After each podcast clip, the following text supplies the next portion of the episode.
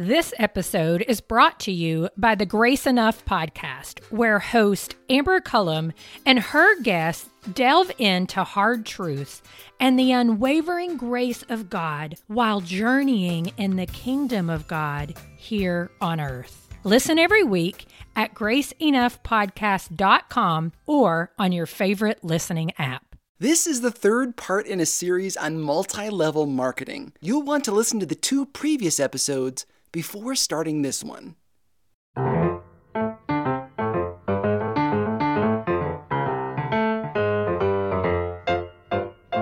In the 1900s, the US government went on a tear, cracking down on questionable businesses. In the early part of the century, the focus was on monopolies like John D. Rockefeller's Standard Oil. In the middle of the century, the focus shifted to pyramid schemes. Companies like Holiday Magic, which was prosecuted and dissolved in the early 1970s. This was a booming era for consumer advocates.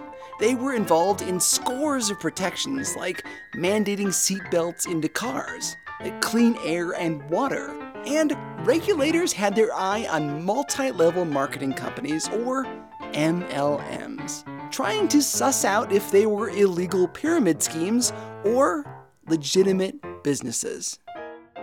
Then came a very important case. It's known as the Amway decision. Amway, for anyone who isn't aware, is maybe the best known MLM in the United States, maybe the world. It was founded in 1959 by two guys, Richard DeVos and Jay Van Andel.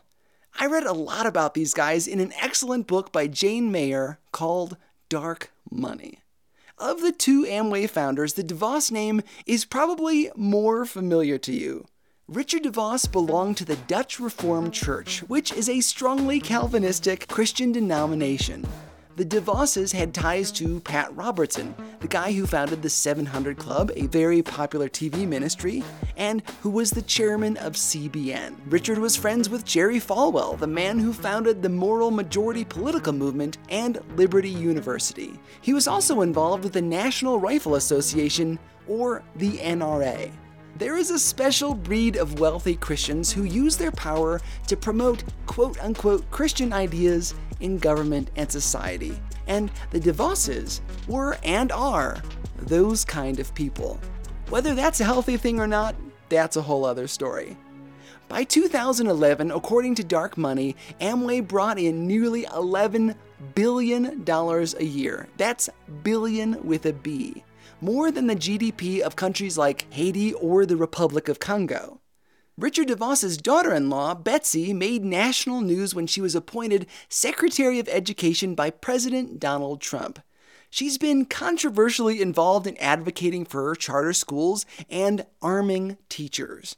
Her brother, Erik Prince, founded the global security firm Blackwater, which was described in the book as the world's most powerful mercenary army. You may remember Blackwater for their involvement in abuse scandals in the Middle East, including the 2007 shooting of 17 Iraqis in Baghdad. The company has since been rebranded as Constellis. The DeVos family advocates for the end of campaign finance reform caps. In other words, this family wants people and corporations to be able to contribute as much to political candidates as they choose. This is one of the families behind Amway, perhaps the best known multi level marketing company in the world, and a frequent sponsor of all things quote unquote Christian. You're listening to the show that uses journalistic tools to look inside the Christian church. We press pause on the culture wars to explore how we got here and how we can do better. I'm Chris Staron, and this is Truce.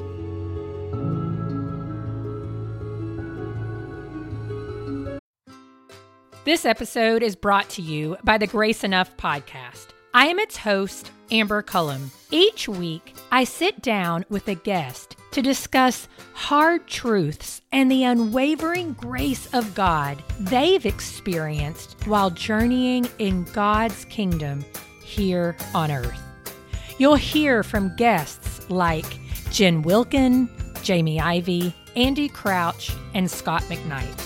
Listen to these conversations and more by searching Grace Enough Podcast on your favorite listening app or by visiting graceenoughpodcast.com.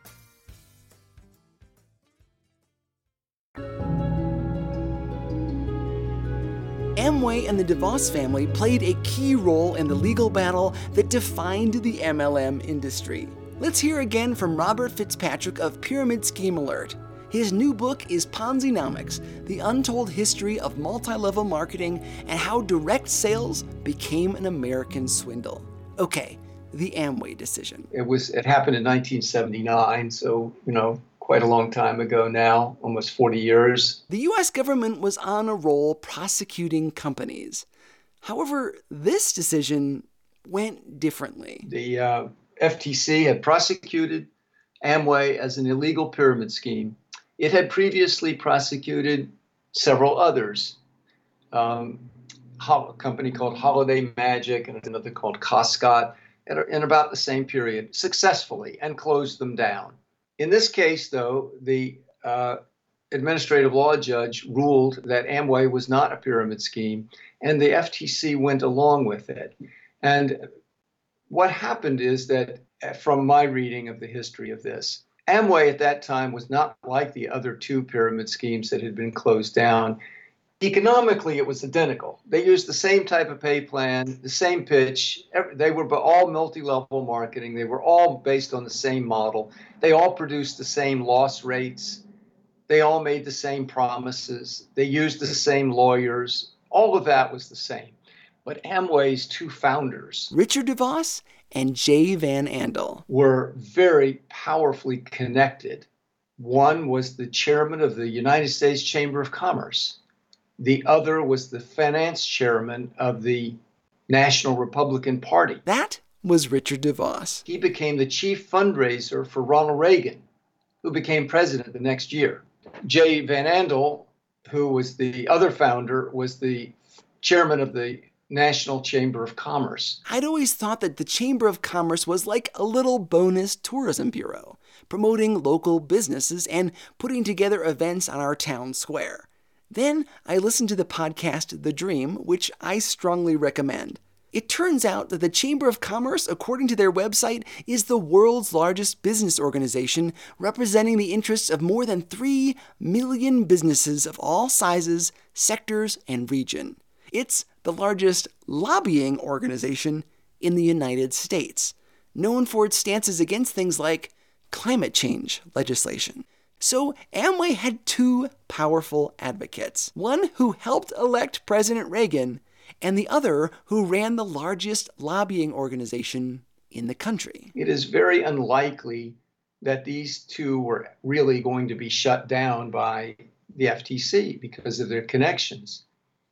In fact, while they were being prosecuted, they literally had a private meeting with the President of the United States who at that time was Gerald Ford. Gerald Ford had been made president when Richard Nixon resigned.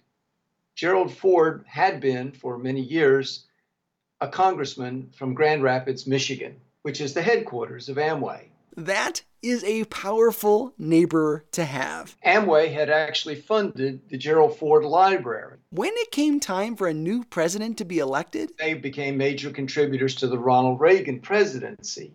So it is almost, it's very unlikely that the FTC was really going to shut down a company with that kind of political connection. According to Robert, instead of the industry being forced to make changes, it expanded. It went from being hunted by regulators to being largely left alone. And when it came time to make rules that determined whether a business was an illegal pyramid scheme or was a legitimate peer to peer business, who do you think wrote the rules? Amway did. Seriously. And they were adopted as policy. I'll put up a link to the FTC's website where it lists some of these rules. According to the FTC, Amway is not a pyramid scheme. And it engaged in an enormous, you know, promotional campaign too, claiming that it was direct selling, that people made money, that it was um, legal, uh, and that it was a hedge against inflation and against recession, that it was the greatest income opportunity in the world, that it was the literally the greatest manifestation of the American dream. Since then, the industry has enjoyed some powerful friends, people in high offices. In our final episode of the MLM series next week, we'll dive into some of those friends in high places, including those who explicitly use the gospel to market their businesses.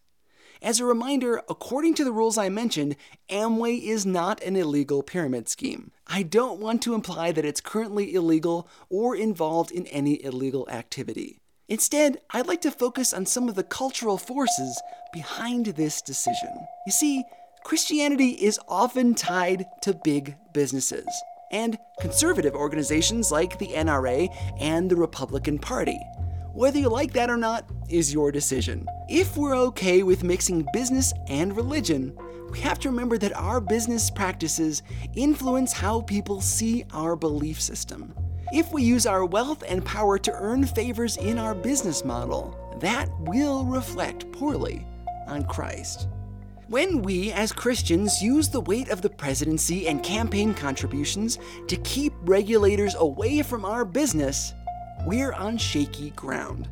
But it doesn't end there. We've only talked about one Christian family that uses their connections to promote their company. What about Christians, speakers, and evangelists, people you've probably heard of, who use their platform to promote a sales model that is almost guaranteed to fail, thereby saddling poor people with even more debt in the name of Jesus? We'll have that story for you next week.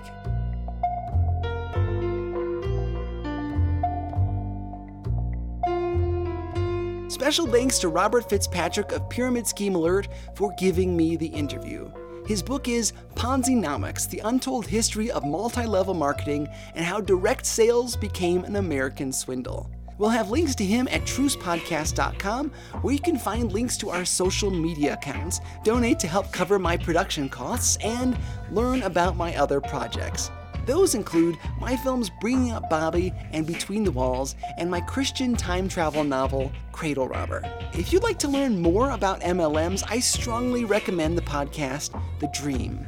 It has some strong language, but it is well worth the listen. We've got one more episode about this topic coming up next week. I hope you'll join us and leave a comment about the show on iTunes. It would really, really, really help. Thanks for listening. I'm Chris Staron, and this is Truce.